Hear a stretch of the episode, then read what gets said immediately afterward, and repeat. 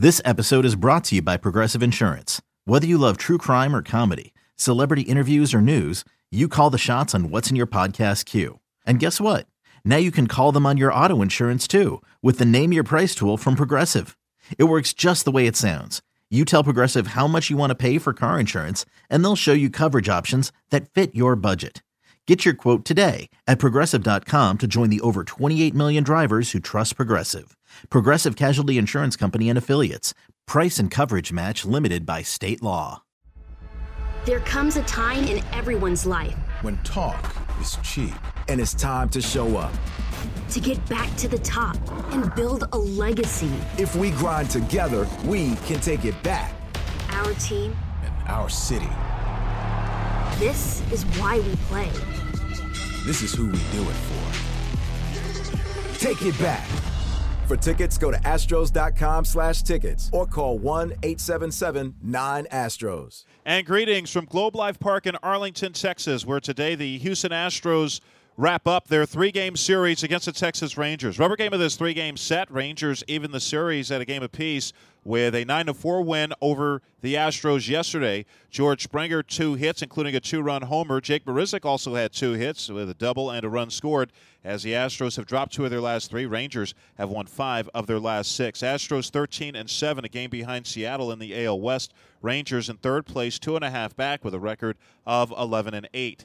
It's time for today's pitching matchup brought to you by Houston Methodist, official healthcare provider for the Houston Astros. Houston Methodist leading medicine. Collin McHugh getting the ball for the Astros today. And if you just go by the numbers, McHugh, he's been the best starter for the Astros so far this year. He has. He's been the most effective, and, and we're just going to cut down to the chase. It's because of the slider. I yep. mean, he's he's developed a, a really different slider from what most hitters are going to see during the course of the season. They're only four for 42 so far this season off of his slider, and it's different in the sense that it doesn't have much downward drop on it. It's just a sweeper, you know, and he can change the shape uh, as far as how how big it is and how short it is. Uh, he's had real good control with it, and not only good against righties, it's great against lefties as well. So uh, he's been a real force in the rotation so far.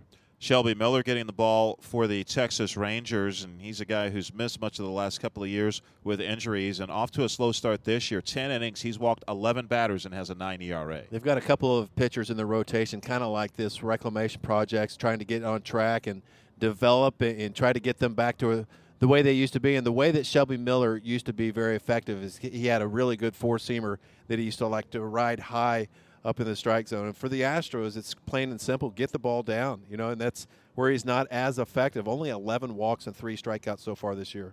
Keys to the game brought to you by Honda. Visit your local Greater Houston Honda dealers for great deals on all models. Official sponsor of the Houston Astros. And you know, we talk about Collin McHugh and we talk about that slider, a big reason why he's been so effective. I think also too I mean, you lim- he's been limiting damage, only one home run so far this year, and 12 hits allowed in 23 innings. I mean, he's he's really been the, the total package so far. Hopefully, he can continue that this afternoon. Yeah, he's very confident. He comes in and he's been equally as good against righties and lefties, and uh, the extra base hits are really low. Uh, he has a go-to pitch now, uh, mm-hmm. something that he can get ahead of the count with, and so when you control the counts, and then you can get the hitters to kind of expand the strike zone once they get to two strikes makes you very powerful. Strike one always important, but even more important when you think about this Rangers lineup, much more disciplined than they were in years past. We've seen it so far in the five games these two teams have played against each other. Yeah, I agree. I think they may come out with maybe a, a little different plan of attack against McHugh because he has shown the ability to to throw strike one this season. So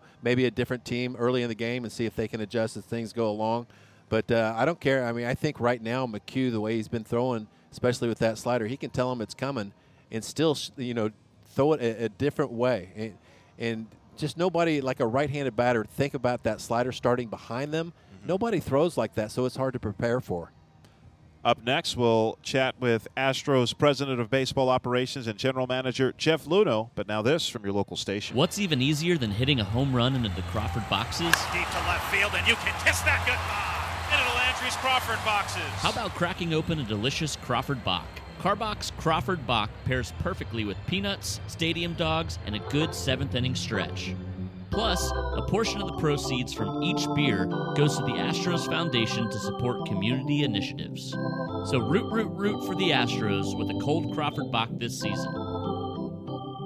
And welcome back. Robert Ford and Steve Sparks joined as we are every Sunday by Astros President of Baseball Operations and General Manager Jeff Luhnow before the Astros play the rubber game of this three game series against the Texas Rangers. Jeff Astros making a, a roster move. Reymin Guduan pitched really well uh, in last night's ball game in a, in a, losing effort with two scoreless innings. He's going uh, back down to AAA, and Framber Valdez, who was on the opening day roster, returns to the Astros. Was was this a move really more about just having length in in the uh, bullpen once again with Peacock moving back to the rotation? Yes, it was. And the reality is we're entering a stretch now with a lot of consecutive games, and then we have one off day before Mexico, and then a whole bunch of games in a row. So we wanted Framber to be ready to go for that. He hadn't gotten a lot of work. We wanted him to go down and get a couple of quick outings in the minor leagues and come back. Uh, Guduan had two rough outings, followed by a good one last night. So it's good that he finished uh, this first stint of his on a on a positive note. But I have a feeling that we're going to see three or four relievers kind of come back and forth over the next month and a half while we play a long stretch of consecutive games. Yeah, I guess you have to see how things go, but there's probably going to have to be a consideration to add an extra reliever sometime uh, during this stretch if things go haywire. Yeah, and that's always a challenge for us because the uh, both Kemp and White are out of options. Yeah. So um, when you look at which position players you can option out, you can't do Marisnick, you can't do Kemp, you can't do White. So right. it's going to put us in a little bit of a pickle. We're going to hope to get by with the 12 uh, pitch, you know, 12 man pitching staff for as long as we can. But at some point uh, throughout this throughout the season, we're probably going to have to make a decision. You know, speaking of Tyler White, I was talking about this with with AJ Hinch the other day about you know White. It seems like he's really struggling to, to handle the fastball right now, and has, has gotten off to a bit a, slow, a bit of a slow start. Obviously, it's still early. It's still April. We all get that, and relatively small sample size. But I have to imagine you, would want to see you want to see that pick up here at some point. We do, and uh, you know he's done a nice job of getting on base, but we really he's in that role to drive the ball and to, to produce runs, and he hasn't done that this year. But we all know what he's capable of doing. Last summer, you know, he was a very pretty pot bat in our lineup for an extended period of time, and you know, sometimes it takes guys a month, and he's not having, uh, you know, really regular bats. So um, I'm still hoping that he'll get in the swing of things here shortly, and we'll see the, the Tyler White that we know he's capable of being. Yeah, without those uh, consecutive days and not being able to get your rhythm, and how many at bats uh, do you like to look at when you can compile some things together for some of these hitters? And Kemp has gotten off to a slow start too, but they just haven't gotten that regular time. But now it looks like you're going to get a good stretch for these guys to get regular turns. I think they will get more time. And, you know, for me, I don't even start to look at things until they get to 50 Yeah. plate appearances and something in the 50 to 75. And then at that point, Okay. you know, we have a team that's expected to win the division, expected to compete for a world championship. So we can't really hang, have guys hanging around if they're not producing. But I think both those guys, you know, we know they're good major league players. I think it's just a matter of time before they, they produce the way we know they're capable of doing. And you know, you mentioned all the, the out of options guys on the bench, and that that also makes it kind of tricky too. When you not only think about well, what do you do if guys if, are, are struggling to perform, but also when you think about you know Yordan Alvarez continues to swing the bat well down at Round Rock, for example, or if you you know you want there's somebody else you want to bring up uh, position player wise, still still makes it a little tricky. It does, and you know, at some point things tend to resolve themselves. Uh, you know, we have an injury or or something happens, and there's a spot that opens up. But you look down at AAA, Jordan is absolutely crushing the ball. Uh, Tucker had a home run yesterday. Hopefully, he's turning it around. Myles Straw playing good shortstop, playing good center field, seems to be getting on base a lot. So there's a lot of guys down there that we think have a chance to play up here and will help us this season. It's a long season. We've been fortunate, knock on wood. We've had no injuries really so far, but you know that doesn't last all summer. So sometimes you, you kind of overcomplicate things and worry about the future when it, it tends to take care of itself. Jeff, Seattle and Texas come to mind when we're starting to look at these offenses early in the season, starting to look more and more like the Astros attack as far as guys controlling the strike zone, uh, kind of more aggressive. Uh, when they get something they can they can drive. It's just it's natural. It seems like uh, in baseball to, to kind of mimic the teams that have been successful. The the way you guys started this trend. Yeah, I think so. And you know, our division. A lot of people talked about it being maybe a weak division, but it's not. You look at the almost everybody has a 500 or greater record, and Texas is off to a hot start. Uh-huh. You know, Oakland's a pretty good team. Anaheim's doing okay, and and Seattle's been a real surprise for everybody. So we're going to have to really earn it if we're going to win this division this year, and I think we got a chance to. But uh, you know, it's, it's a good thing for our guys that it's a tough division because it means every night the games are important, and these division games are super important. I mean, I'm hoping we win today and at least even up the season series with Texas, and you know, after playing two series on the road against them, I think that'll be an okay accomplishment, and then we'll, we'll face them at home. Joined by Jeff Luhnow before the Astros take on the Rangers. And you know, JB Bukauskas was a guy we saw in big league camp this year, Jeff, Astros first round pick.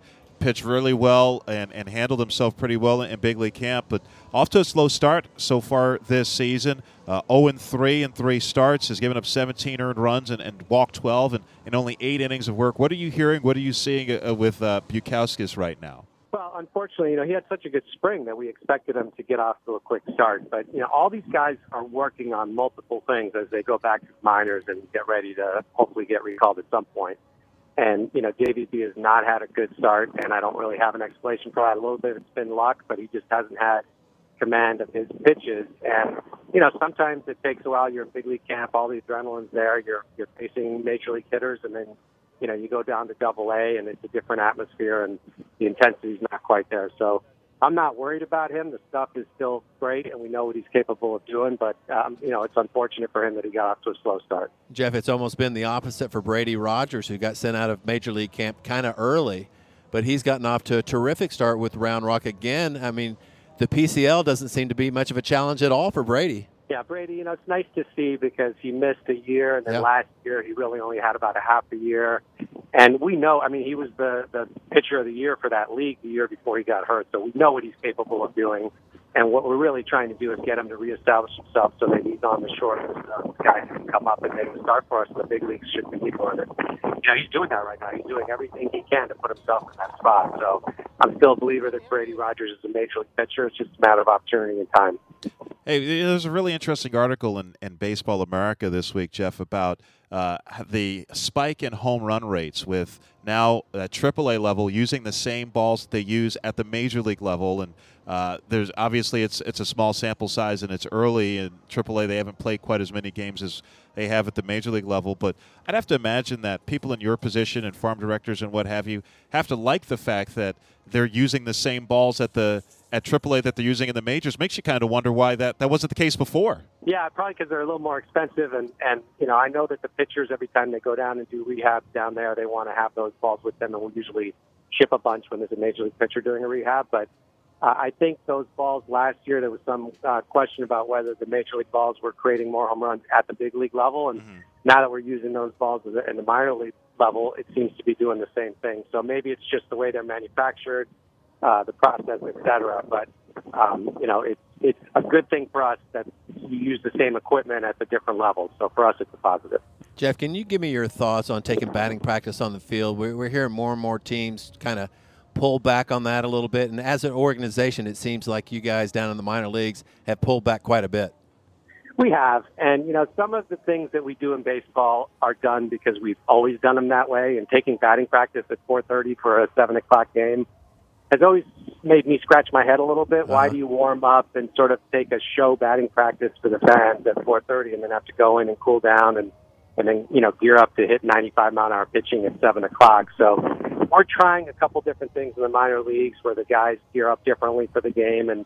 You know, I know it's fun for the fans sometimes to see batting practice and catch the balls in the outfield and all that, but you know, we're, we we really spending a lot of time questioning every aspect of what we do and why we do it, and figuring out if there's a better way. So we're trying a few new things in the minors, and you know, if it works, we'll probably roll it out across the system. How much can you account for? You know, everybody can have a little bit of, a different routine. I mean, obviously at the minor league level, a lot of those guys are still trying to figure out their routines and, and learn it. But how much of accounting is there for for that individuality and maybe changing things up for certain guys? Yeah, it's a great point because everybody's different and how they prepare for games should be different. And so we're trying to develop a program that's customized for each individual based on what they think and they need to get ready for the game. So for some guys, you know, even we've been doing this in the big leagues where George Springer, you know, you don't see him out taking batting practice too much because right. he's usually inside uh-huh. facing the high velocity machine because he wants to see 90, 95 a half hour before the game. And so for him, that works. Other guys, you know, they want to go outside and try and use all fields and sort of get used to the environment. So we're trying to allow flexibility so the guys can design their own programs and do whatever they need to do to be the best. Jeff, I asked this with Yordan Alvarez, who you mentioned earlier, in mind. What's the biggest determining factor to predict success uh, for a hitter going from the AAA to the major leagues in your mind? You know, it's hard to say because we've had some players make that transition very easily and others not. Yeah. Um, I know what I like about Jordan is that he spent all spring being a good hitter and not worrying about power. He didn't have any home runs in the spring, and then you know he goes down to AAA and, and absolutely mashing the ball and Yeah. destroying it with some monster home runs.